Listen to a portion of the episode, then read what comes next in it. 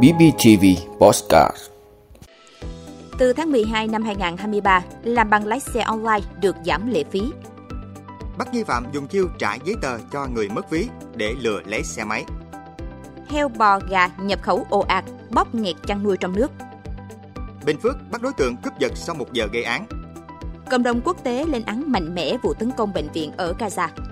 Đó là những thông tin sẽ có trong 5 phút trưa nay, ngày 19 tháng 10 của Bosscat BBTV. Mời quý vị cùng theo dõi. Từ tháng 12 năm 2023, làm bằng lái xe online được giảm lệ phí. Thưa quý vị, Bộ Tài chính đã ban hành thông tư 63-2023, sửa đổi bổ sung một số điều của các thông tư quy định về phí, lệ phí nhằm khuyến khích sử dụng dịch vụ công trực tuyến. Theo đó, kể từ ngày 1 tháng 12 năm 2023 đến hết ngày 31 tháng 12 năm 2025, lệ phí cấp mới, cấp lại, cấp đổi giấy phép lái xe, quốc gia và quốc tế khi người dân nộp hồ sơ online được giảm xuống còn 115.000 đồng một lần, thay vì 135.000 đồng một lần như hiện nay. Từ ngày 1 tháng 1 năm 2026 trở đi sẽ áp dụng mức thu lệ phí như cũ. Như vậy, từ tháng 12 năm 2023, khi nộp hồ sơ online, người dân sẽ được giảm lệ phí cấp mới, cấp lại, cấp đổi giấy phép lái xe. Cùng với đó, thông tư quy định giảm lệ phí cấp hộ chiếu khi nộp hồ sơ qua cổng dịch vụ công trực tuyến kể từ ngày 1 tháng 12 năm 2023 đến hết ngày 31 tháng 12 năm 2025, áp dụng mức thu lệ phí bằng 90% mức lệ phí hiện hành. Bắt nghi phạm dùng chiêu trả giấy tờ cho người mất ví để lừa lấy xe máy. Thưa quý vị, Công an quận 10 thành phố Hồ Chí Minh đã bắt khẩn cấp Dương Thế Bảo 34 tuổi để điều tra về hành vi lừa đảo chiếm đoạt tài sản. Theo sự việc ngày 1 tháng 10, DNH tên viết tắt quê Quảng Nam đến đánh cầu lông tại sân nhà thi đấu Phú Thọ quận 11, đánh cầu lông một lát, anh H phát hiện chùm chìa khóa và chiếc áo khoác của mình bị mất. Trong áo khoác bị mất có hai điện thoại di động cùng chiếc ví chứa nhiều giấy tờ, trong đó có căn cước công dân, chứng minh nhân dân, giấy đăng ký xe máy. Sau đó có người liên hệ nhắn tin cho anh H qua Facebook để trả lại ví và giấy tờ. Mới đầu người này nhắn anh chỉ cần cho địa chỉ và số điện thoại để shipper đem đến trả. Đến sáng ngày 5 tháng 10, người này nhắn lại shipper thấy mặt hàng là chiếc ví nên không dám nhận, rồi hẹn gặp anh H trong siêu thị trên đường Tô Hiến Thành, phường 15 quận 10 để trả lại ví. Lúc hẹn gặp ở siêu thị thì người này nhắn là nhân viên soạn hàng đang trong giờ làm việc. Anh H đi xe máy hiệu Accenter đến gửi tại bãi xe rồi vào trong siêu thị. Đợi không thấy người trả lại ví, anh thấy nghi ngờ chạy ra bãi xe thì không thấy chiếc xe máy của mình đâu. Anh H hỏi người trông coi ở bãi xe thì được biết có một người lấy lý do là mất thẻ xe, để lại giấy đăng ký xe và chứng minh nhân dân rồi lấy xe ra khỏi bãi. Theo anh H, giấy đăng ký xe và chứng minh nhân dân kẻ gian để lại là giấy tờ mà anh bị mất vào ngày 1 tháng 10. Qua điều tra công an đã bắt giữ Dương Thế Bảo và thu hồi chiếc xe máy của anh H. heo bò gà nhập lậu ồ ạt, bóp nghẹt chăn nuôi trong nước. Thưa quý vị, theo Bộ Nông nghiệp và Phát triển Nông thôn, số vụ nhập lậu gia súc gia cầm gia tăng nhanh.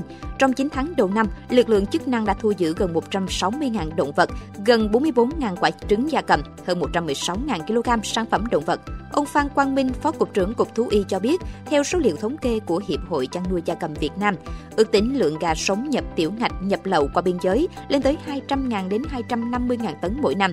Chưa kể mỗi tháng có hàng chục ngàn tấn gà thải loại nhập lậu. Ông Minh phân tích, thời điểm này người chăn chăn nuôi gia cầm trong nước đang tăng đàn để chuẩn bị cung ứng sản phẩm gia cầm vào dịp cuối năm. Do vậy, nhu cầu về con giống tăng cao.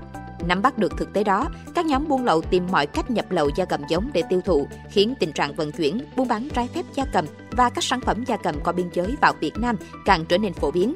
Vấn đề nhập lậu gia súc gia cầm là vấn đề lớn, tác động đến toàn bộ các yếu tố của chăn nuôi bền vững.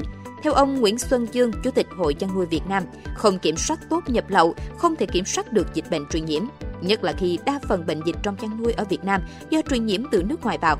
Cùng với đó, hệ lụy là không kiểm soát được an toàn thực phẩm, sức khỏe người tiêu dùng bị đe dọa. Bình Phước bắt đối tượng cướp giật sau một giờ gây án. Thưa quý vị, Công an thị xã Bình Long, tỉnh Bình Phước cho biết đã điều tra bắt giữ đối tượng gây ra vụ cướp giật tài sản xảy ra tại tổ 6 khu phố Hưng Phú, phường Hưng Chiến chỉ sau một giờ xảy ra vụ án. Trước đó vào khoảng 11 giờ ngày 17 tháng 10, Công an phường Hưng Chiến, thị xã Bình Long nhận được tin báo của em Lâm Thanh Sơn 13 tuổi và em Điểu Chí Thiện 13 tuổi cùng trú tại phường Hưng Chiến về việc khi hai em đang chăn bò tại bãi đất trống thuộc tổ 6 khu phố Hưng Phú, phường Hưng Chiến thì có một nam thanh niên đi xe mô tô loại Tega đã giật điện thoại di động trị giá khoảng 5 triệu đồng sau đó bỏ chạy.